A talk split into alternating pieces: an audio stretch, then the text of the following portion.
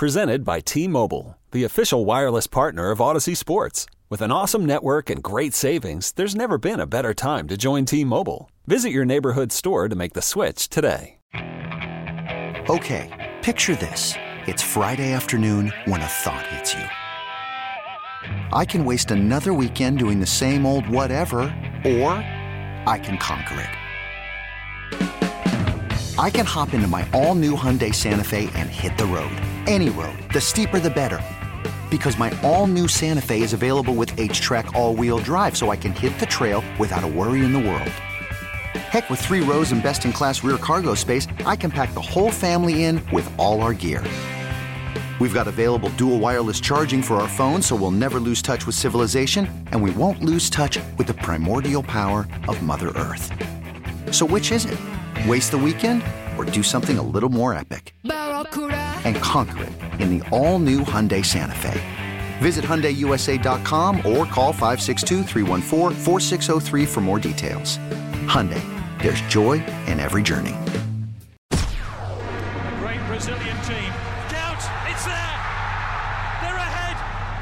It's one of the biggest sporting events in the world. And today, we're giving you an inside look at the teams and playoff pictures to date. As we present Atlanta Soccer Tonight. It's on here now. The goalkeeper's beaten, and South Africa have their first goal. Listen as Jason Longshore gives you all the latest in the world of soccer. As we break down the matchups and get you insights you can only find here.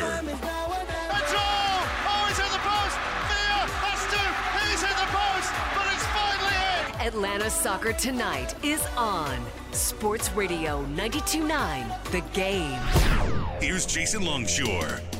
Let's kick it. Atlanta Soccer tonight, live on 92.9 The Game and the Audacy app. Thanks for being Night Owls with us. I'm Jason Longshore alongside Jessica Sharman. And Jess, Schoolhouse Rock taught me that three is the magic number. But after today's action, I think that the magic number is really number nine. Spain didn't get much out of the number nine position. We've talked to death about the United States men's national team and their lack of a number nine. Portugal made a little change with their number nine, and they scored six goals today. I think nine's the magic number. Ah, you know, I'm all about the defense usually, but I have to say the evidence points today towards number nines are going to win you games when they're able to bury their opportunities and shine bright. And I think we've seen teams struggle to score goals against other teams that come out with a very, very good defensive plan. We'll start with Morocco. Unbelievable defensive plan, unbelievable mindset, unbelievable commitment to the game plan to make Spain, who, you know, after that first game, we started talking the talk a little bit about them. We started feeling like they might be hot and eventually just weren't able to live up to those expectations after getting the 7 0 win, just kind of ticking down the time bomb. But you have to say that all praise has to go to Morocco for being able to keep that up for 120 minutes and then come through clutch at the highest pressure penalty shootout you can imagine. Yeah, we've got tons to talk about tonight, recapping everything from the World Cup. We're going to get into Portugal and their big win in the second segment. We'll also take a look ahead at the quarterfinals now that we know what the lineup is. We're going to start with Spain Morocco.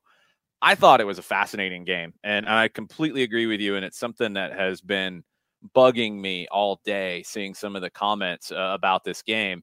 Oh, it was boring. Oh, Spain didn't do anything. Spain's boring. Spain can't score. Spain didn't do this. Spain didn't do that. Yo, what about the defensive effort from Morocco? They've only conceded one goal in the whole tournament, and it was an own goal, by the way. Uh, they're going to be tough for anybody they play the rest of the way the work they put in deserves credit. You can talk about Spain not scoring, but the reason they didn't score is not because Spain didn't want to, it's because Morocco shut them down a lot, not entirely. Spain had some opportunities, Morocco had some opportunities the other way too. But to me, the epitome of what Morocco did today was Sofyan Amrabat the the defensive midfielder. You know how I love holding midfielders. Yeah, appreciation for that number six, Jason Longshore. Absolutely, he had four tackles, but where he really just impressed me to no end was they talked about at the end of regulation he was cramping up, and in the to start extra time He's defending for like three people somehow. He's the holding midfielder. They were playing kind of a 4 1 4 1, if you want to call it that. 415, but it's like separated by about five feet, basically. Um, he's the one in the middle, in front of the back line. He would step up in front of the midfield, press the center backs for Spain, drop in, then press somebody in the middle there, then drop further back and close somebody down. It was unbelievable. It's even more unbelievable that this guy had to have an injection at 3 a.m. to be able to play in the game. Incredible. And you want to talk about Spain didn't do this, Spain didn't do that? Sofyan Amrabat and Morocco did that. And I think the important thing to see is that epitomizes this entire Morocco squad, right? We're going to look at one player because the individual work rate from him was exceptional, deserves the praise, deserves the plaudits for pushing through the pain, for being able to put his country, you know, first. I think in one of the press conferences, he spoke about how he couldn't abandon his country, he couldn't abandon his team. And that's exactly how the spirit of this entire team felt during the game. It felt like every single player had each other's backs. And when one player couldn't get there quick enough, someone else stepped in. It was very organized, it was very understanding. The chemistry between them was brilliant. And I think that the issue is people are always going to look at Spain because they didn't score. But it was made very, very difficult for them to score because they weren't able to move the ball around to penetrate. They had the possession, they played nice soccer. They moved the ball fairly well. But as soon as they got anywhere near the goal, as you mentioned, Jason, they were pressed and it would have been near impossible. And I think the couple of opportunities they had, would they want them back? Perhaps. But you could say the same for Morocco. The biggest chance of the entire game was Morocco one on one with the back pass into Simon's hands. Let's be honest here let's let's go a step further dig into these tactics a little bit the the big difference between what morocco did and what costa rica did because people are going to look at it and say, well, Costa Rica defended deep, Morocco defended deep. Why couldn't Spain break them down? It's all on Spain. No, Costa Rica defended passively. They defended deep. There were numbers back there, but they weren't stepping out to close when that time came. Morocco had triggers in the way that they're set up to press certain people, to press in certain ways ball gets into a certain zone, no, no, no, no. You're not going to have a clean look at anything. You're going to shut down Busquets. You're not going to let him pick out those passes until players got tired. Then he started to pick those passes out. Morocco's defensive game plan was brilliant and it was very well executed. There were only three shots on target, period, for the whole game. Two of those were from Morocco. The idea that you blame one team for that is completely and utterly inaccurate. You don't blame one team for not getting many shots. You credit the other team for keeping them from getting those shots on goal. I think Morocco came in with the approach we're not getting into a shootout. We're not going to get into a back and forth end to end match with Spain. We can't win that way. We can win if we stretch the game out, if we take our chances, which they didn't, went to penalties we can win if we make it hard for Spain to do what they do. And Morocco did that. That was their game plan. It was the right call by their manager, Walid Regragui, who came in in like September. He only had two games before the tournament with this team. He got the defense right. He got Hakim Ziyech back into the team, and he's the first African coach to take a team to the quarterfinals ever. Yeah, I think that's what's so impressive, Jason, that this team can look so cohesive, can look like it has so much chemistry, can look like it has so much togetherness and understanding of the game plan when you've got a new coach there. That shows that this team has bought in. You saw it in the celebrations with the coach being tossed up into the air after the goalkeeper yep. got his turn as well. I think Bono deserved it uh, just as much. But it was one of those moments where you realize that these players are playing for a coach that they love, that they trust, that they want to be playing under. And a lot of times, that's one of the key steps for a successful team, right? Mutual respect between the managers and the players, because that's when you're truly able to thrive when you're buying in and trusting the game plan completely. And that's what Morocco's done this entire tournament. My only concern, I guess, in a long term perspective is how much can you do this in a tournament game? The style of play is absolutely exhausting. At some point, the fatigue's yep. going to creep in. At some point, you're going to have injections not being enough because you know that's only a temporary solution and my fear for morocco would be are you able to after playing 120 minutes of exhausting soccer then bring yourself up in just a matter of days' time. Yeah, and you know you got to face a team that scored six goals today. That's not going to be easy. Uh, it's tough. It's it's exhausting to play in that manner, but that was their way through, and they found it. Uh, while I'm griping about the way this game's been talked about, I'm going to take one more uh, phrase, and I really, really want this phrase to be on the banned list. I hate buzz phrases or buzzwords in general. They drive me insane. Uh, you see them in marketing all the time. You, we, I saw them in the nonprofit world all the time. I hate this idea of possession without purpose. It's such a lazy thing to say. Of course, a team who has the ball has a purpose. Of course, every team that's worth anything in this game goes in with a game plan. They have a purpose. Possession can be used to attack, obviously. Possession can be used to rest. Mm-hmm. Possession can be used to defend. Possession can be used to speed up the game. Possession can be used to slow down the game. There's always a purpose to possession. The idea that having the ball is a bad thing is crazy. Just hmm. like just like the idea of not having the ball. That to just take that and say that's wrong. That's crazy. Yeah, We've seen every, every, every, coach goes into the the meeting right and has a purpose in the way they want to play. They have an idea. They have an identity. The Spaniards knew what they were trying to do. They were trying to move the ball and create an opportunity. The issue was every time they looked in one which direction, they were cut off. They didn't have the passing lanes that they could see. And if more teams had played that way, if Costa Rica had been able to play with the same discipline mm. that Morocco had, it would have no way been a 7 0 game. This is the blueprint in a lot of ways. If you are not a team that can go toe to toe with the Spanish, it's a great blueprint on how to frustrate and how to give yourself an opportunity against them. Yeah, a hundred percent. There is no one way to play the sport. There's no one way that you can sit and say, I'm going to build a team not knowing who the players are, and I'm going to have them play like this because this is how you win. That's impossible. You have to match your game plan, your style, your game model. You have to match that to the players you have it, it's the same in any sport. This is not some weird thing for soccer. If you're you're not a huge soccer fan and you don't get into the tactics, it's the same in, in American football. If you don't have great options in the passing game, you probably shouldn't throw the ball all around the field, should you? Even I understand that one, Jason. There Even you go. that. There you go. If you, you know, basketball, if you're not a good three point shooting team, you probably shouldn't just jack up threes all night. You have to match your game plan to the players you have. And full credit to Morocco for doing that. Now we got to talk about the penalty shootout. We got a goalkeeper here in, in Jess.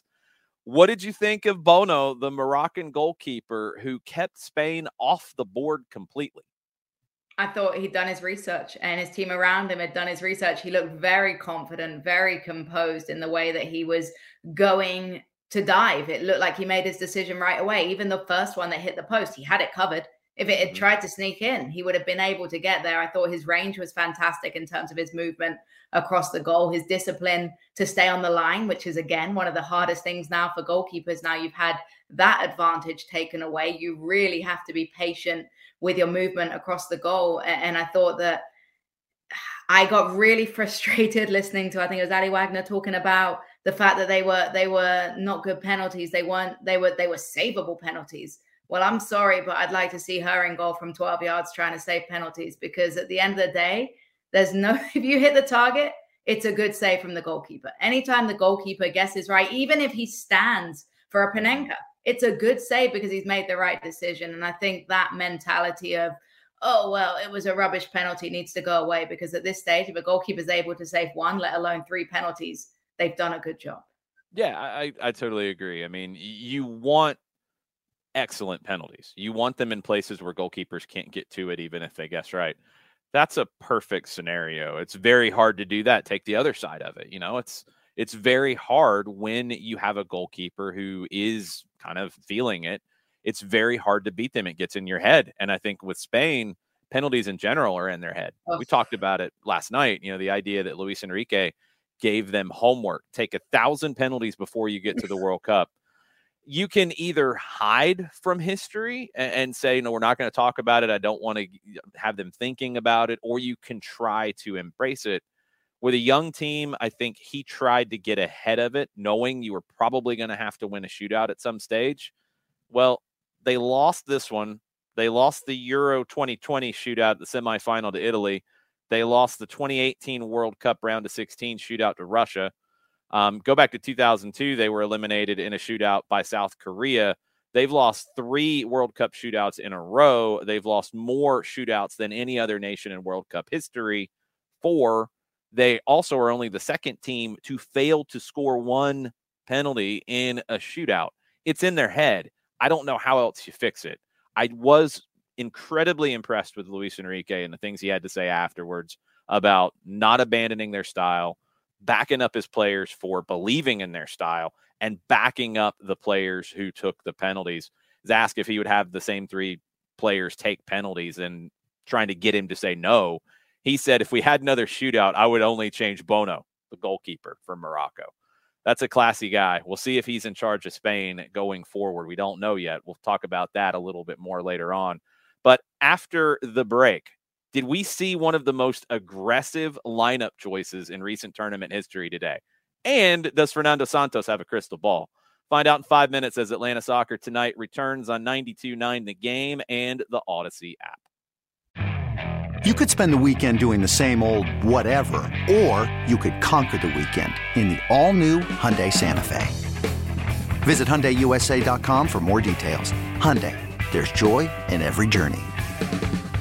Worried about letting someone else pick out the perfect avocado for your perfect impress them on the third date guacamole? Well, good thing Instacart shoppers are as picky as you are. They find ripe avocados like it's their guac on the line. They are milk expiration date detectives. They bag eggs like the 12 precious pieces of cargo they are. So let Instacart shoppers overthink your groceries so that you can overthink what you'll wear on that third date. Download the Instacart app to get free delivery on your first three orders while supplies last. Minimum $10 per order, additional term supply. Hiring for your small business? If you're not looking for professionals on LinkedIn, you're looking in the wrong place. That's like looking for your car keys in a fish tank. LinkedIn helps you hire professionals you can't find anywhere else, even those who aren't actively searching for a new job but might be open to the perfect role. In a given month, over 70% of LinkedIn users don't even visit other leading job sites. So start looking in the right place. With LinkedIn, you can hire professionals like a professional. Post your free job on linkedin.com slash recommend today. Now we're back with more of our look at all of today's matches on Atlanta Soccer Tonight. Let's go! On Sports Radio 92.9, The Game.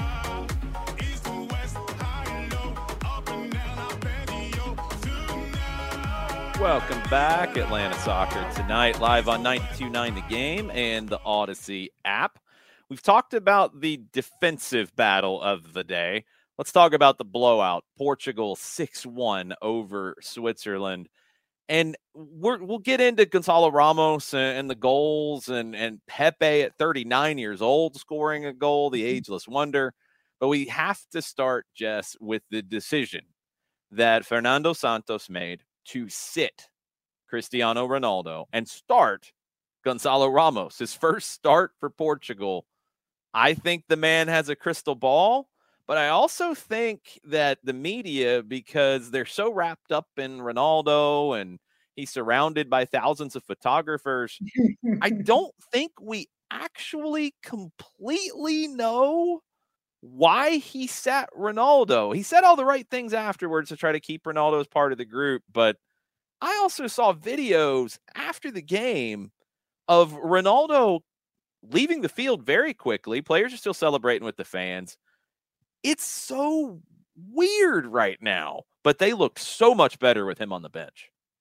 Brave, brave, brave, brave decision that ended up paying off and ended up being a genius move. Like you say, you start a player that's played 10 minutes during this World Cup and he has the best you know, moments of his career pretty much on the world stage, getting the hat trick, taking home the match ball. I think my favorite clip of that game is him going up to the referees to check he's allowed to take the ball with him. He was one very proud 21 uh, year old guy. But listen, it was the right move for many a reason. I think it was the right move to boost this Portuguese team in terms of so much of what they do a lot of the time surrounds Ronaldo, and that's not an effective style at this stage of his career. We've said he was once one of the greatest, without a doubt. Yep. He is now lacking some of that explosiveness that we saw on the pitch today. He's now lacking some of that speed and agility at this stage of his career. Unfortunately, players change as they reach their late 30s. That is a biological fact. And I don't know if he has quite accepted that yet and been able to adjust his style of play and adjust his role. And I think it was the right decision, not only for the Portuguese team, but maybe for Ronaldo too, to humble him a little bit, perhaps. Maybe we start to see a better Ronaldo when he does have an impact. I do get what you're saying about his after the match um, escapades. I do think that during the game, at least when the camera was on him, he seemed to be very supportive, joining yeah. in the celebrations. That was nice to see, whether that's media training or genuine celebration we can leave up to the individual viewer but yeah there was a tweet that that fox put out that was very misleading that he didn't celebrate the first goal the the golazo from gonzalo ramos he did celebrate it the mm-hmm. the shot that they showed in the tweet was after everybody was back to the bench because one of his teammates is sitting there with the same facial expression so look you don't have to manufacture drama around Cristiano There's Ronaldo. Enough. There is enough of it. yeah, he's going to give you that drama. He's going to do something ridiculous. You cannot hang on to a player past their prime, unable to run, unable to impact games like they used to. You can't hang on to them and expect them to be what they used to be you can't hang on to them when obviously there is an issue with how it affects the way the team plays if they're on the field because Portugal doesn't look like the same team today as they did when Ronaldo's on the field. Maybe they defer to him, maybe they're trying to feed him, I don't know. They looked much more free today. Mm-hmm. You can't hold on to the past in those situations. At some point, you have to rip the band-aid not, off and you have to move on. You're blessed, Jason. This is a side that's blessed with youth and exciting. Yeah.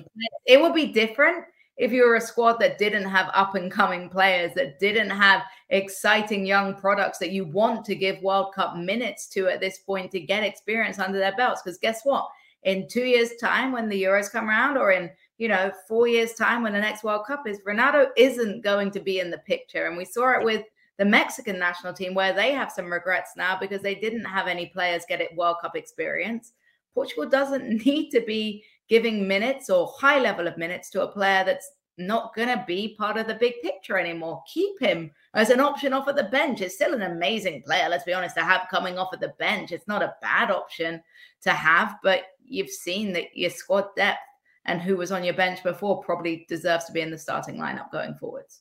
Yeah, just don't have him taking free kicks anymore. I mean, we can again, we can hold on to the past and how he took free kicks and uh, it's amazing, a different technique and yeah, I think he's put uh, 583 straight free kicks into the wall. So yeah. we can kind of stop that now at this point. He's lethal in the 18.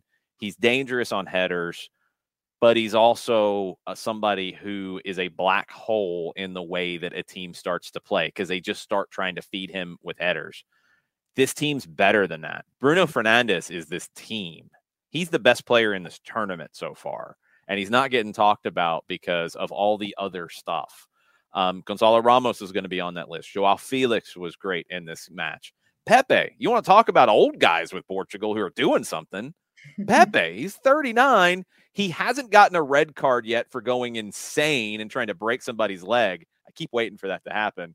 Um, if you haven't seen the clips of Pepe, by the way, and some of his uh, rage incidents on the field, the veins popping out his forehead, right? Yeah, it's scary. He's had some red cards that are really scary. Like he just completely lost control. But what a header from him! And we have to talk about Ramos. That first goal, that felt like that just bursting onto the scene. I didn't expect him to hit that shot. He had no angle. He had nowhere to put it except the postage stamp that he found.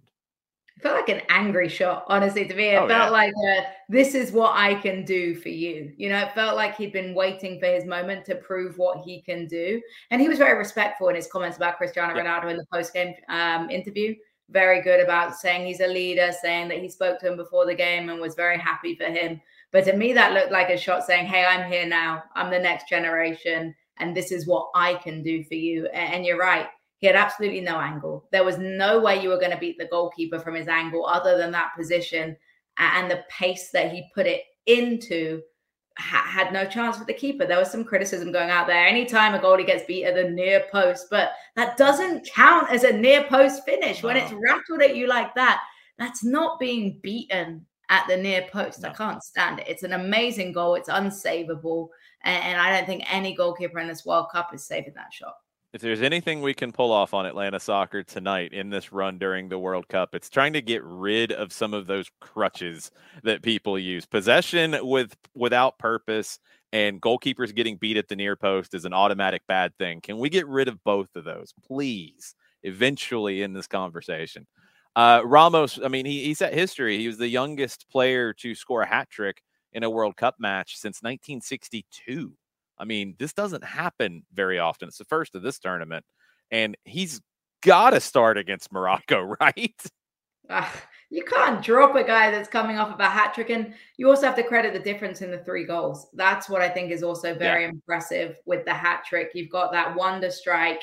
You've got, you know, a tap in where he makes the perfect run to the near post. And then you've got the cheeky little dink over the goalkeeper with the one on one. And I think that players that can score a hat trick like that, it's almost like the perfect hat trick where a player has, you know, the left, the right, and the header. But when you have three very differing strikes, it, it shows the full package ability you have and the nightmare you can create for defenders. And against a side like Morocco that's going to defend hard, you need that electric nature. You need that ability to try and run through and penetrate and take opportunities because they're going to frustrate you in a way that the Swiss weren't able to.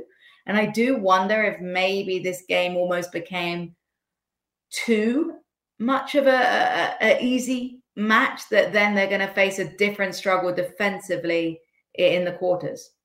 Yeah, possibly. I think it's going to help them more though that they didn't have to really overexert themselves here, and Morocco did. That's Mm. going to show up in the quarterfinals. It it has to. I don't know how early it shows up because I mean Morocco's going to do what they do. We're not going to see Morocco come out and try to have the ball for 70% of the game. Portugal's got to come in with as young of a lineup as they they feel comfortable with, play as fast as they feel comfortable with early on and really see where the legs are for Morocco. But Morocco's going to sit back and, and try to frustrate them. I think it's a it's really a game where Bruno Fernandes has to step up and put this team on his back. I think with Portugal for so long, Bruno has had to defer to Ronaldo. He's always had to defer at times for a while there. He was being dropped because it- people said they couldn't play in the same team together, that they'd be in the same spaces. It didn't work. This is Bruno's team now. And this is going to be a game where you compare Portugal and Spain. That's the matchup we thought we were going to see in the quarterfinal. You compare them. Portugal, I think, has a better natural playmaker in Bruno Fernandes and they have a number nine option coming off of a hat trick. They're going to make it more difficult for Morocco. But the flip side is the game is going to be different, and Morocco is going to have opportunities to get loose down the right side. And that's, we talked about it yesterday. That's their strength. Hakimi just bombs forward all the time. Ziyech on that side, you want to have space for them to get into if Portugal commits numbers forward, that might open up space for Morocco to counter if they've got the legs to do it. I just hope they're working on finishing right now because I think that was an area from the Moroccan side that they'll look back at and be a little disappointed because they did get themselves into a few of those opportunities. They had a couple of really good drives forward and confident plays to enter the 18 yard box, but they just sort of choked when it came in front of goal. And uh, unfortunately, when you're a side that's going to play like Morocco is, those opportunities aren't going to come round all too often. And you can't bank on making it to extra time, making it to penalty shootouts where it's a flip of a coin. Let's be honest. Yes, there's skill to it, but you just never know which way it's going to go on the day. And I think they just need to be a little bit more clinical. But I think you're right. They may get or they should get two, three opportunities against the Portuguese. And if they're able to put them to bed, then you never know because of the way that they have been so resilient defensively.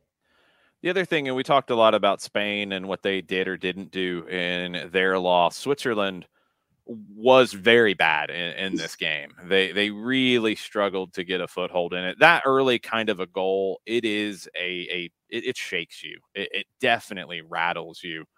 The Swiss didn't look good before that. They looked worse after. I mean, it's just an awful response to falling behind we had talked about the Swiss being maybe unspectacular in this tournament, but solid. Yeah. They weren't even solid today. No, it was a very underwhelming performance. It was one of those where you just felt bad watching it for them because they didn't have anything there. I know we talked trash on Poland a little bit, but it felt a bit like that. It was just very meh, very uninspiring, very.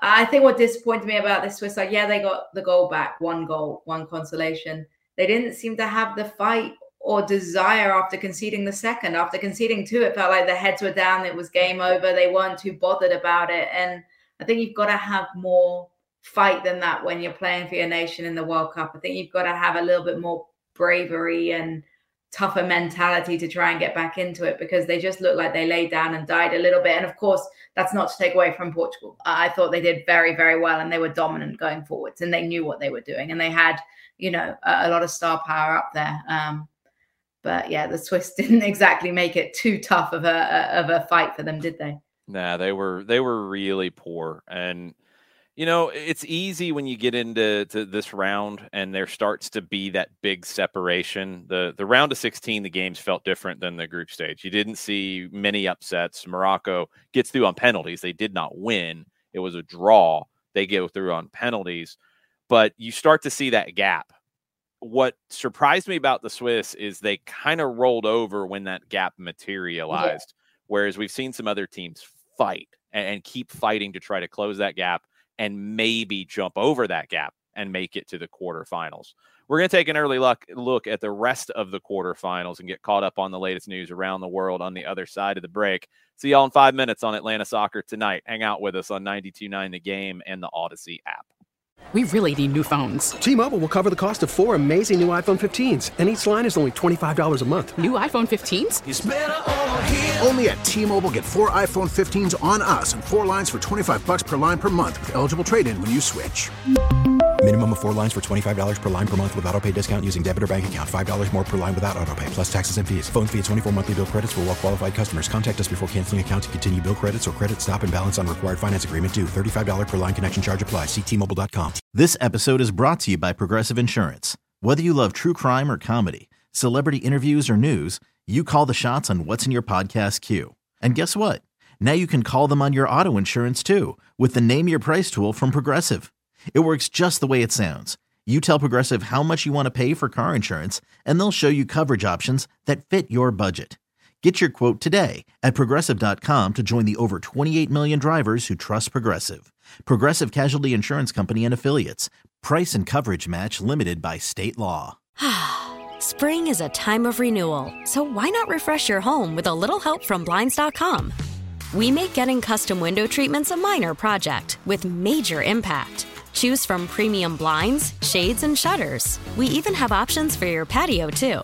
Blinds.com invented a better way to shop for custom window treatments. There's no pushy salespeople in your home or inflated showroom prices. Our design experts can help you find the perfect window treatments on your schedule. We'll even send free samples directly to you. Plus, we can handle the measuring and installation for you. Unlimited window treatments installed for just one low cost. And with Blinds.com, you'll always get transparent pricing, no hidden fees. Our free shipping and 100% satisfaction guarantee can put the spring back into your step and into your home, too. Shop Blinds.com right now and save up to 45%. Up to 45% off for a limited time at Blinds.com. Blinds.com. Rules and restrictions may apply. When it comes to the world of soccer, we've got you covered. Back to more of Atlanta Soccer Tonight on Sports Radio 929 The Game.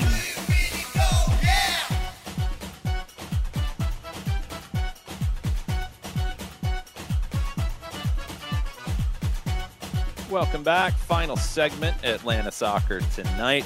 Wrapping up the round of 16 and starting to look ahead to the quarterfinals at this World Cup. We've talked a lot about Portugal and Morocco. I think, Jess, the, the story for Brazil and Croatia is similar in some ways. You know, Morocco and Croatia both get through in penalties. Um, Morocco is not quite as old of a team as Croatia, but both are going to be tired. They played 120 minutes, had to survive penalties. However, both will have momentum and both will have a lot of belief in getting to this point. I just don't know if they have the legs in the quarterfinal. Yeah, there's something very special about getting through on a penalty shootout, right? There's something very unique about being able to show that resilience, show that toughness, and overcome one of the most uncomfortable moments in soccer, which is a penalty shootout. It's a very horrible moment that turns emphatic uh, for one team only. That said, I think controlling your emotions, being able to get back down uh, emotionally as well, to then get back on the focus after the roller coaster of both these games. It was a, a roller coaster for Croatia as much as it was for Morocco in in the game, maybe even more so for Croatia in the way that they had to come back as well. The fatigue is undeniable, right? To be playing 120 minutes, the intensity of that. I remember the days of college overtime, you know, and we would play mm-hmm. Wednesday, go to double overtime, Saturday, double overtime, Wednesday, double overtime. And there's only so much of that you can do. And this is obviously at a far elite level than the college game. And I think that that is has to have an impact on these sides, particularly Croatia, as you mentioned, with the age in their legs and it may be that they have to play smarter and not harder to overcome those obstacles when it comes to facing you know the favorite. It's not it's it, not like they've got an easy path through to the final is it? No no not with uh, portugal who seems like a brand new team now with ronaldo on the bench and brazil who ha- has been scoring a lot of goals and looking dangerous in this tournament. Um, zlatko dalic the manager for croatia said all the the things you would expect about respecting brazil not being afraid of Brazil, but also, you know, knowing how good they are in the attack. Brazil didn't have to overexert themselves in the second half. Portugal didn't have to overexert themselves in the second half. It really comes down for me to the first 15, 20 minutes in these games and how the fresher team can get control of it. Because I think if they don't, if if we get through 15, 20 minutes and you're Morocco, you're Croatia, and you're hanging in, you're creating a chance here or there, but you're defending well, not giving up a lot, you're going to start to believe and you're going to start to grow in that belief. I think the the game flow coming in for what the underdog wants to do and in these two games is very similar. You've got to manage each segment of the match because you know you're going to have moments where the legs just aren't there. You are, and you're going to have to avoid the early goals. We've seen in some of these large blowout games, it's the early goal that's been catastrophic for the teams. You look at South Korea, you look at the game today, conceding early against a strong side when you're the underdog is the worst possible circumstance. Everything gets thrown out the window in terms of game plan. I think, particularly for Morocco, who is going to obviously be the slightly more defensive minded team, I think, versus Croatia, who maybe feels like they have a little bit more of a right to go. I think they'll still play defensive, but they might still have a little bit more trust in maybe imposing their game a little bit more. They will. Yeah. It's one of those where if you concede early in your Morocco, your game plan goes completely out of the window. You're also a side, as you mentioned, that's only conceded one and it was an own goal. And if you suddenly concede in the run of play against a really good opposition, then mentally you may start to cave in a little bit. And when your head goes, that's when things get a little messy in games. And I think that's one of the reasons we saw the second game today escalate so quickly. I think the Swiss got in their heads a lot. And I think if you see one of these two sides in Croatia and Morocco lose their heads, then those games could get a little ugly. Croatia can try to control the game a little bit more with the ball. You know, when you have a midfield like they do, when you have Luka Modric even at 37, when you have Marcelo Brozovic and you can control the game a little bit more with the ball, maybe use possession a, a little bit to rest at times. I, I, think you've got a few more weapons, and you have to remember we talked about it yesterday with Croatia because he had one of the the best goals in the tournament, in my opinion. Uh, Ivan Perisic getting on the end of a cross. You know, Croatia will attack down the flanks. They'll use the midfield to draw you in. They'll try to set up those crossing opportunities. And if you're looking at a weakness for Brazil, fullback is probably it. I mean, there's not many weaknesses with this team. And I do think that the right back issue now with Telles out, with Danilo out, the fullback issue with Militao as the right back, it actually kind of helps them. You know, it turns them into a little bit more of a like three two five when they they're in possession because Militao stays home. He's normally a center back, so you have three players back at all times. You have Casemiro in front the left back kind of sits in and tucks in a little bit with Casemiro. So you've got five back. I mean, this is what you see with a Manchester City. It's what you see with a Barcelona. Like Brazil plays in that way, so they have that that foundation to defend, but then that also frees up that attacking five, which is as good as any attacking five you will find in the world. It frees them up to just go. Croatia has to try to attack down the flanks and look for Perisic on those headers. They do, but I also think Brazil hasn't been battle tested defensively truly yet either. Okay. I don't think we've been able to see exactly how steady they're going to be defensively. There are a few moments in their last game where I thought they looked shaky, a couple of poor turnovers, a couple of bad decision making in terms of trying to build up with the 18 under pressure. And I think Croatia may have more to challenge them. They may offer them more of a challenge breaking forward, and that could end up being an advantage for the Croatians if they are able to catch a team off guard that hasn't necessarily had to defend or fight for their lives yet, right? I think they've been, bar the game where they rotated a lot of players, they've been in a, a fairly nice circumstance in the majority of their matches. We've talked a lot on the show about how much uh, I think we both like Luis Enrique, and you can like the style, not like the style, but I think the man and the way he manages a team and the way he deals with with the, the questions that always mm-hmm. come his way, I can really appreciate him. Um, I'm also really starting to like Louis Van Gaal from the Netherlands uh, because he does not hold back at all, and he'll explain things in in detail and when people want to pull quotes for that he wants that he says, make sure it's translated properly and make sure you provide the proper context. He was praising Greg Berhalter for the U.S. style.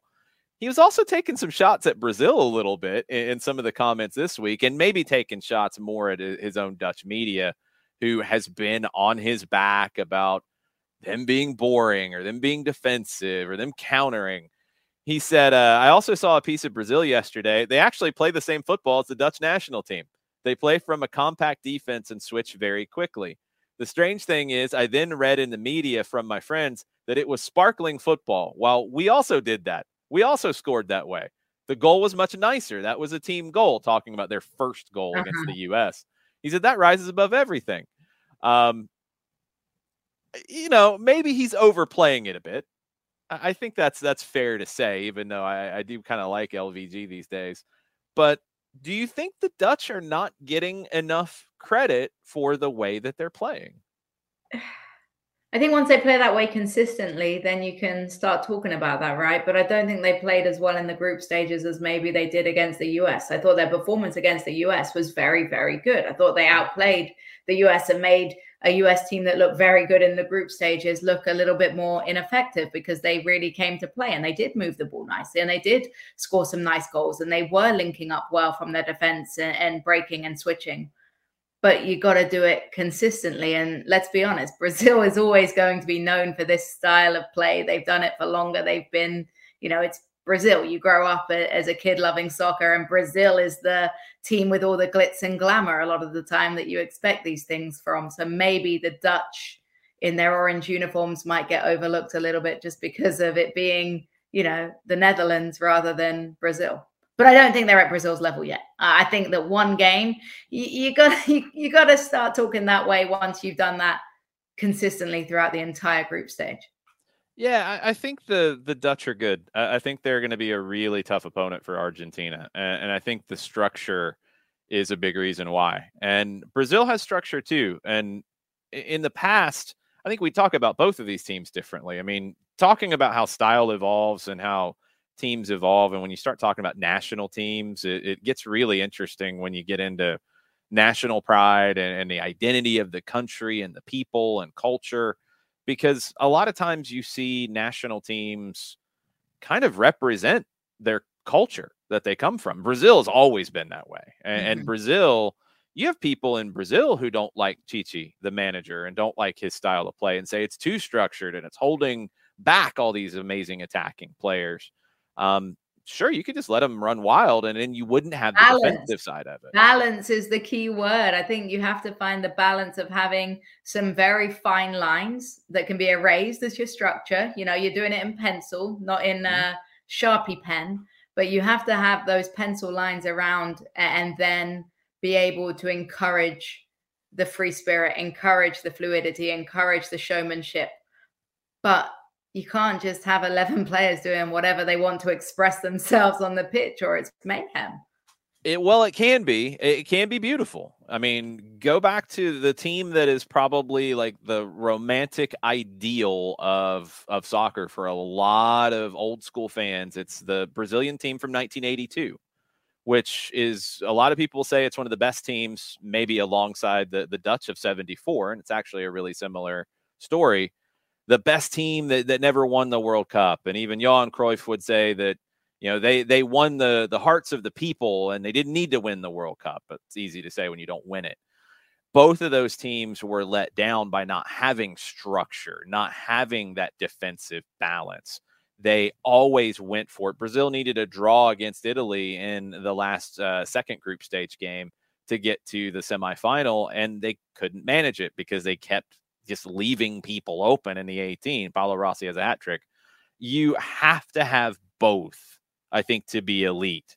And at times, Brazil hasn't had the balance, and at times they've overdone it and, and they've really gotten away from who they are. I think this team is walking that line of having just enough structure to help them defensively, but not too much that it makes them play unlike Brazil. I think the Netherlands maybe too much structure and they're not loose enough. But and I'll I'll really give Louis Van Gaal the benefit of the doubt here. I think they kind of have to do that because this Dutch team isn't as good as some previous Dutch teams that could be more freewheeling. So they need more structure to overcome that. Morocco needed a ton of structure to overcome a great Spanish team today. Some teams, less structure, more talent. Argentina's kind of in that realm, I think. They have a structure, but you get to the attacking third it's find number 10. It's find Lionel Messi, give him an opportunity. You have to know what works for your group of players. And you have to then trust in it and go out and execute in this tournament. And I think the eight teams that are left are a really good example of teams with identity, teams with the right level of structure. And we're going to see some great quarterfinals. Uh, there's it's some very tasty fixtures. I'm a little nervous about one of them. I'm ready to get a uh, Saturday out the way. I'm not going to lie to you, Jason. Well, Kylian Mbappe didn't train today with the rest of the group. Are you excited about luring that? Us, luring us into a false sense of security. Don't do it. He'll be back. He'll be back just like Neymar. Just like Neymar. He was resting, I am sure, after uh, his scintillating performance A couple other things really quick on the news front before we go. Uh, Thomas Tuchel's name has come up in taking over the German national team. He is out of a job, so they don't have to call up Liverpool and try to get Jurgen Klopp.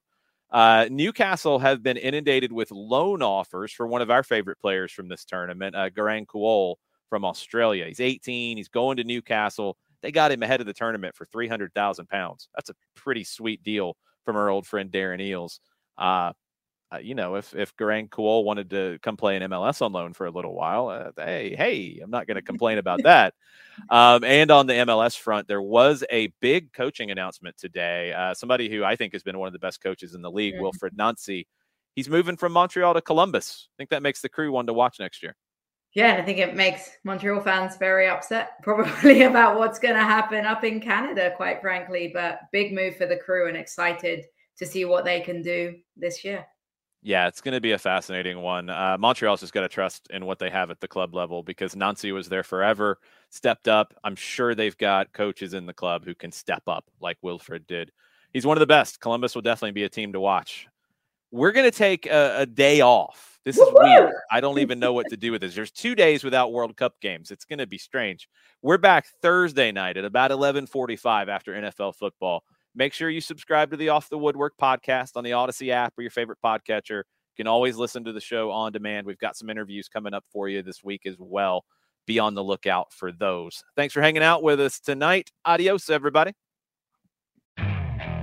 Okay, picture this. It's Friday afternoon when a thought hits you. I can spend another weekend doing the same old whatever, or I can hop into my all new Hyundai Santa Fe and hit the road.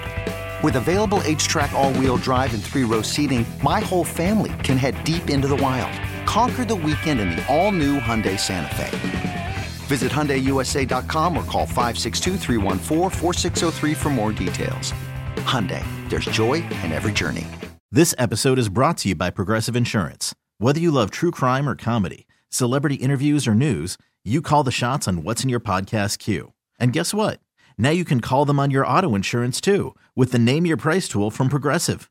It works just the way it sounds. You tell Progressive how much you want to pay for car insurance, and they'll show you coverage options that fit your budget. Get your quote today at progressive.com to join the over 28 million drivers who trust Progressive. Progressive Casualty Insurance Company and Affiliates. Price and coverage match limited by state law. We really need new phones. T Mobile will cover the cost of four amazing new iPhone 15s, and each line is only $25 a month. New iPhone 15s? Only at T Mobile get four iPhone 15s on us and four lines for 25 bucks per line per month with eligible trade in when you switch. Minimum of four lines for $25 per line per month with auto pay discount using debit or bank account. $5 more per line without auto pay, plus taxes and fees. Phone fee at 24 monthly bill credits for all well qualified customers. Contact us before canceling account to continue bill credits or credit stop and balance on required finance agreement due. $35 per line connection charge apply. Ctmobile.com.